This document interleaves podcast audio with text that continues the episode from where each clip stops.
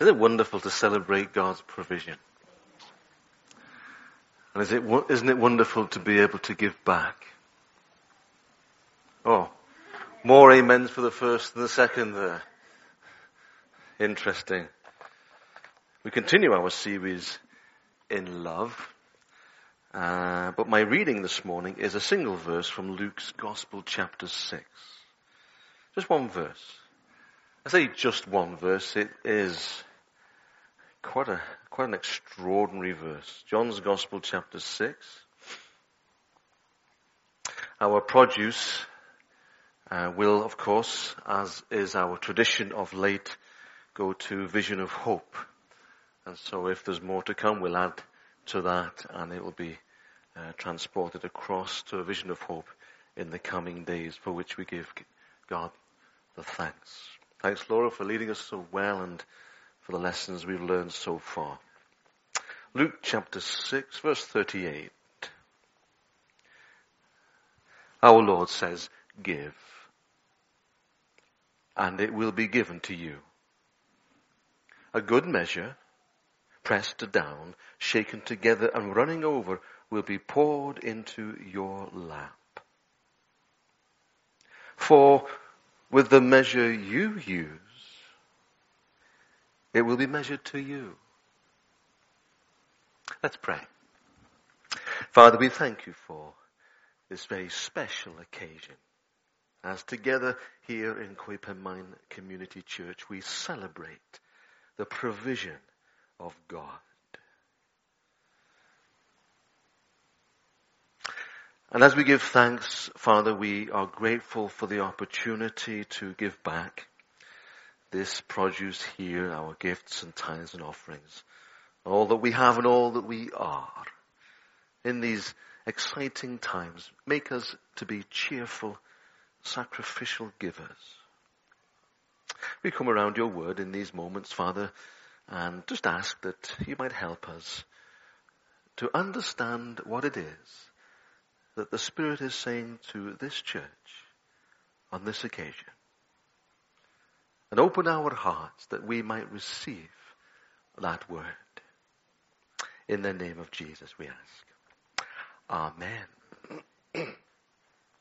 the story is told of a nun who was sitting at her window when the post arrived. She opened a letter from home and out fell a crisp new ten pound note. As she read the letter accompanying the money, her eye was caught by the sight of a poorly dressed man in the street below. Thinking the man was probably not very well off, with a kind of sigh, she took the ten pound note, placed it in an envelope, and wrote upon the envelope, don't despair, and tossed the envelope out the window. The man picked the envelope up, opened it, and looked at the nun smiling, and tipped his hat, and walked away. The next day there was a knock on the convent door. Opening the door, the nun found the man from the previous day, holding a handful of cash, offering it to the nun. What's this? She says, I don't, I don't understand. Lady, he replied, it's your cut. Don't despair, paid five to one yesterday.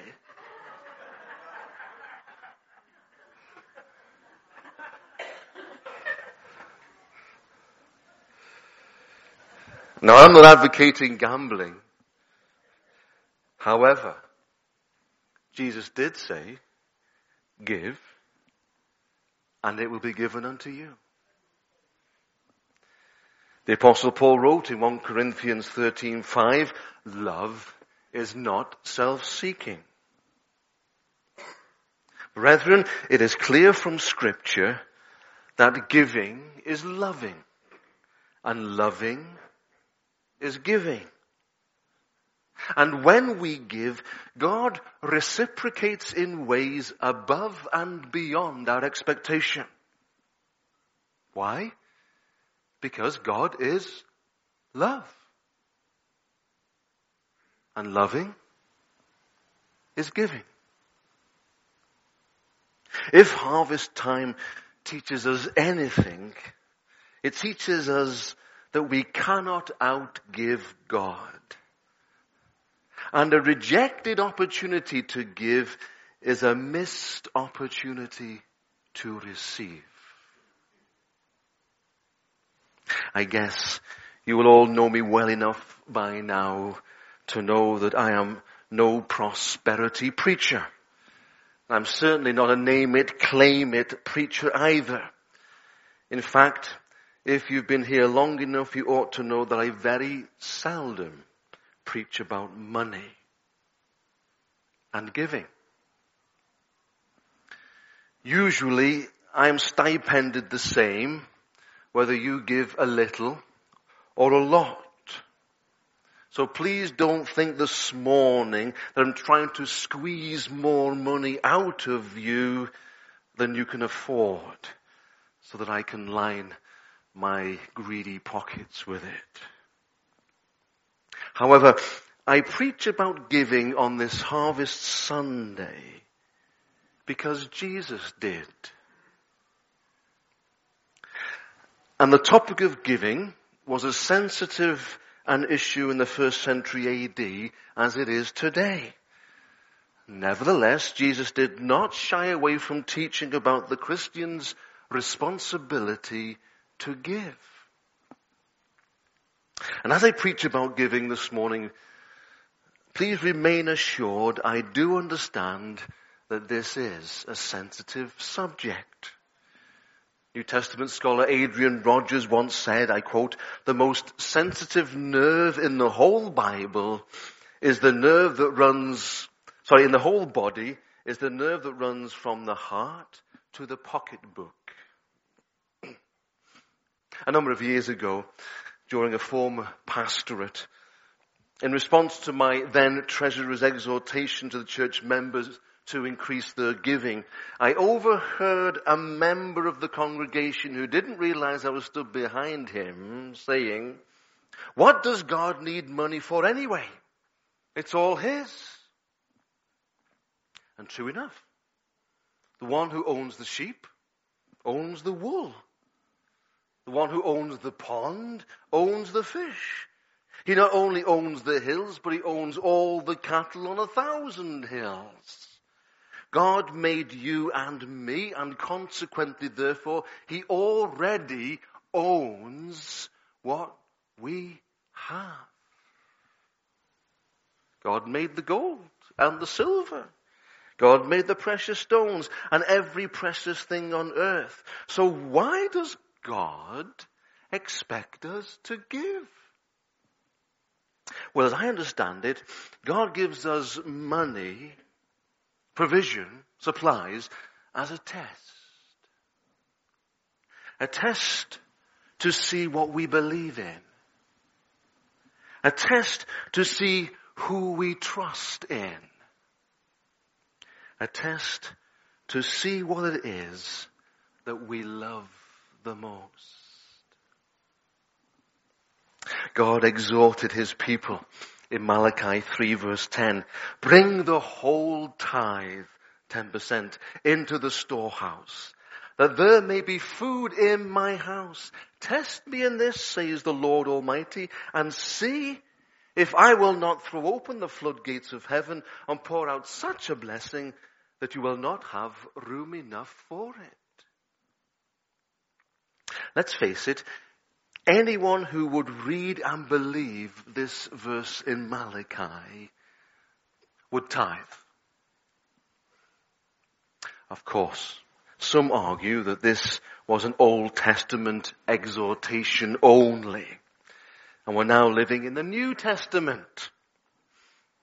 Well, allow me to respond to this hypothesis with two observations. Firstly, the teaching of Malachi is, in point of fact, also found in the New Testament. Go home and mull over Matthew chapter 23 verse 23. Secondly, when folk argue like this, I get the distinct impression that they are really looking for an excuse not to tithe. God bless those this morning who look for a reason to give rather than to keep. God bless those this morning who are looking for ways to bless someone rather than for ways to take back.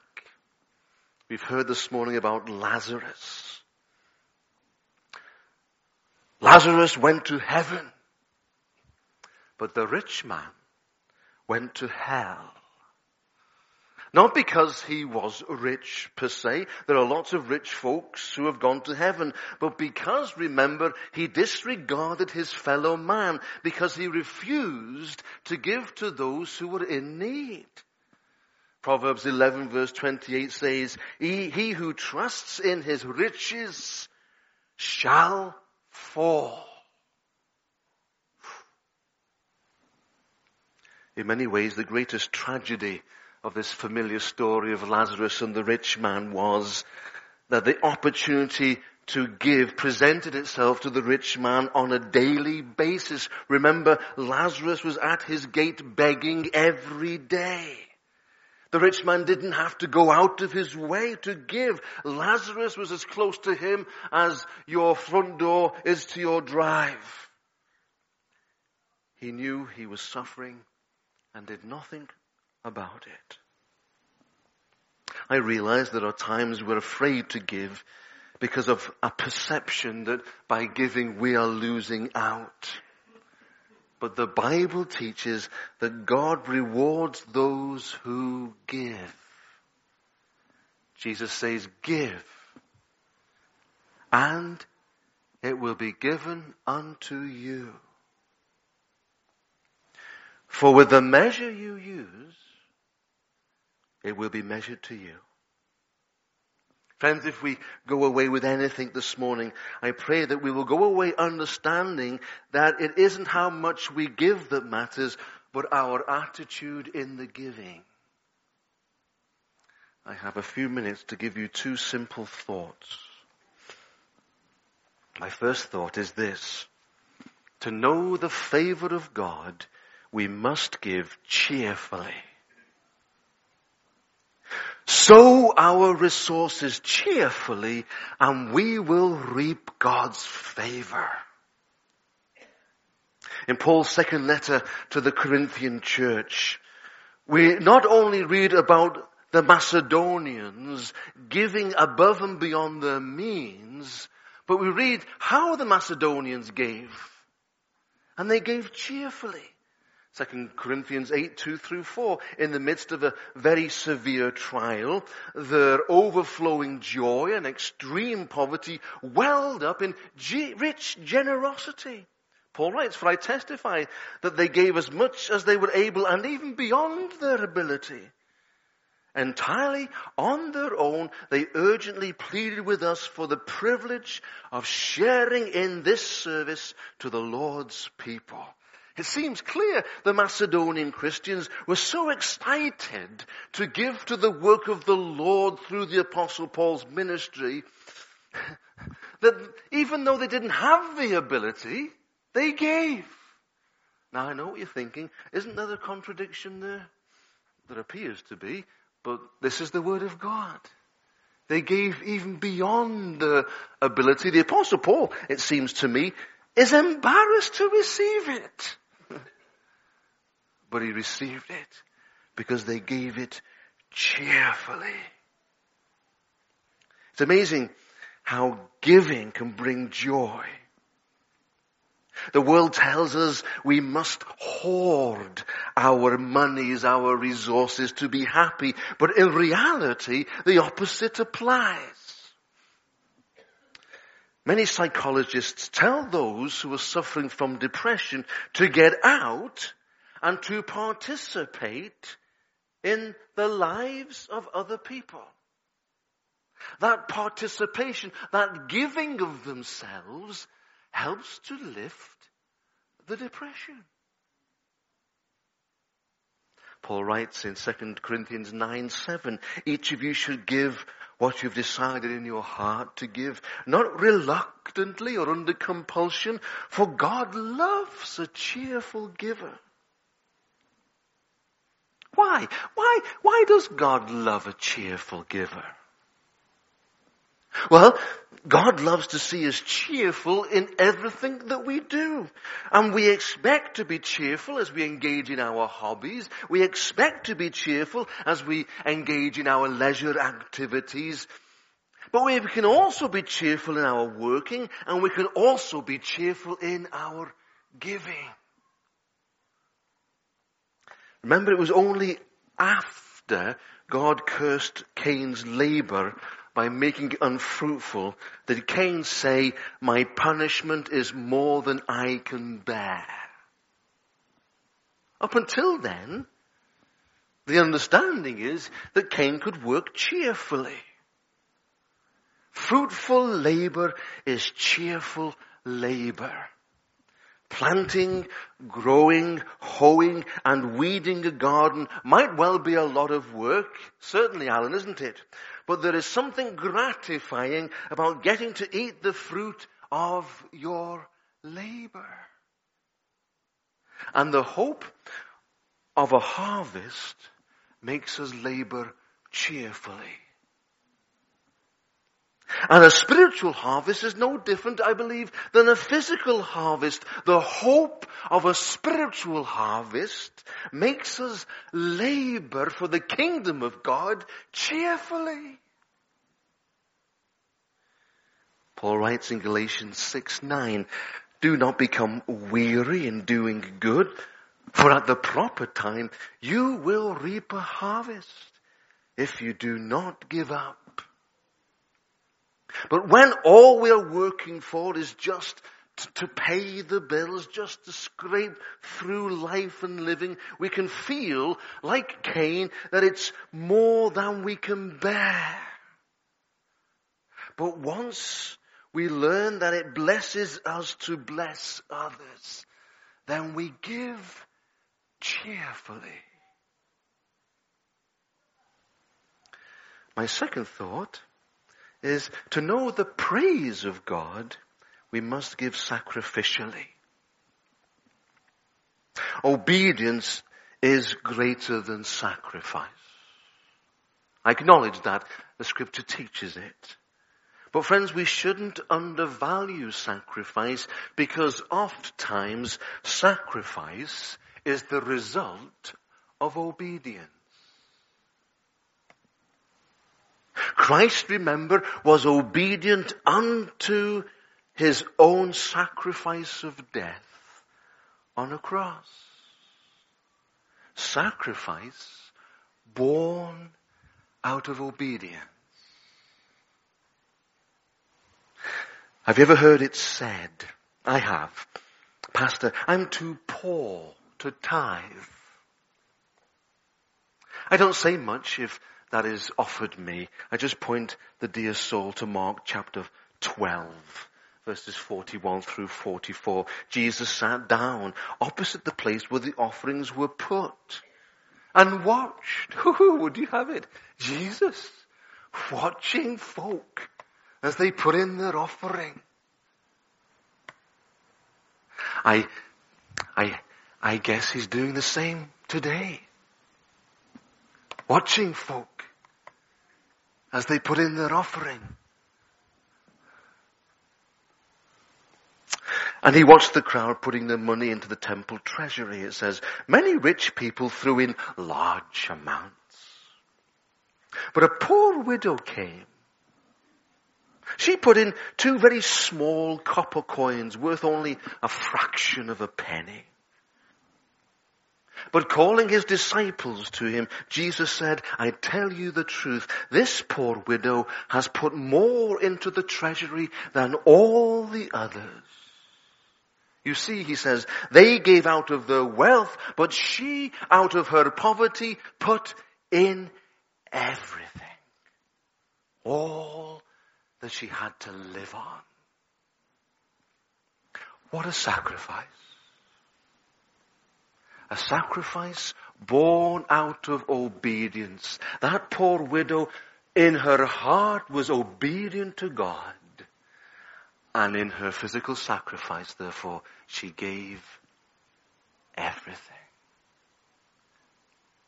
And she received the praise of the Messiah. Wow. Is that me? The praise of the Messiah. What did she get in return? The praise? Yes. if someone were to ask me, Pastor, what's the meaning of life? I may, I might be tempted to say it is to hear that well done, good and faithful servant. To receive the praise of our Lord on that great and glorious day, I believe will be the most precious, precious thing ever. Our Lord himself acknowledging our sacrifice, born out of obedience. Yes, friends, to obey is better than sacrifice. But sacrifice comes out of obedience. A four-year-old was in church with his mum when the bread and wine was being passed round. Suddenly, having been very bored, he got very interested in this and started to get up. However, his mother leaned over the pew and told him that he was not old enough to partake of the sacred bread and wine. A little later, when the collection plate came by, the little boy ignored it.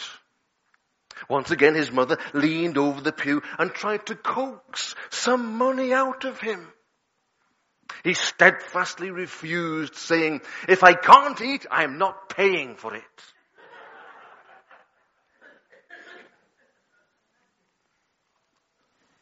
We laugh at that.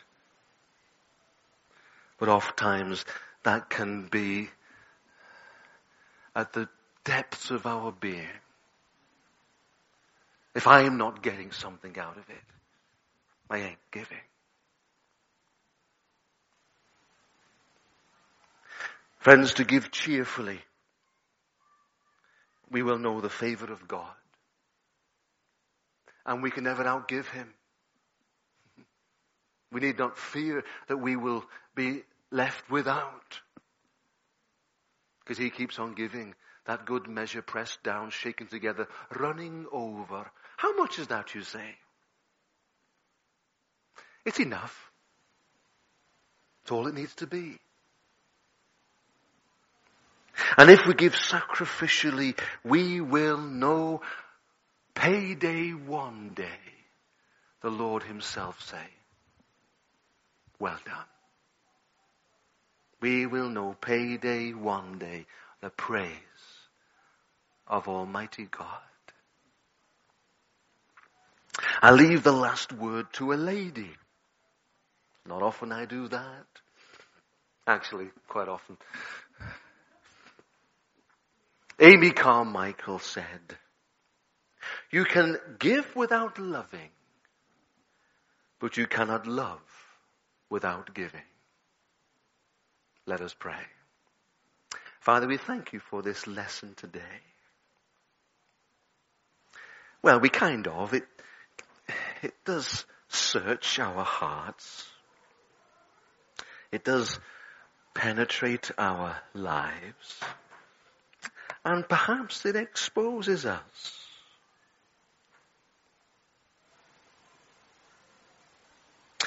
We allow your spirit to search our hearts this morning.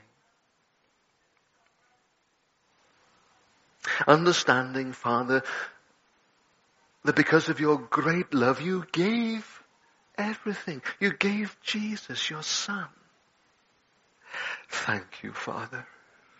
You could have held him back. But you gave because you love. And Jesus, we, we want to acknowledge your love this morning. You could have called down legions of angels to your aid to take you from that torture and torment and death. But Jesus, you love us with an everlasting love. And because you love, you gave. You laid down your life. Jesus, we often sing, we love you, Lord. We lift up our voice and worship you, our soul rejoice. Take joy, our King, in what you hear. Might it be a sweet, sweet song in your ear. We love you, Lord. Well, Jesus is, if we love you, then we will give cheerfully, sacrificially.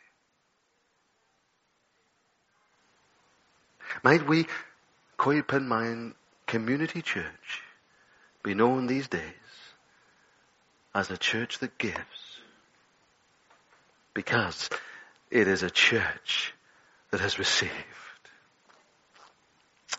And we want to say from grateful hearts, thank you. Amen.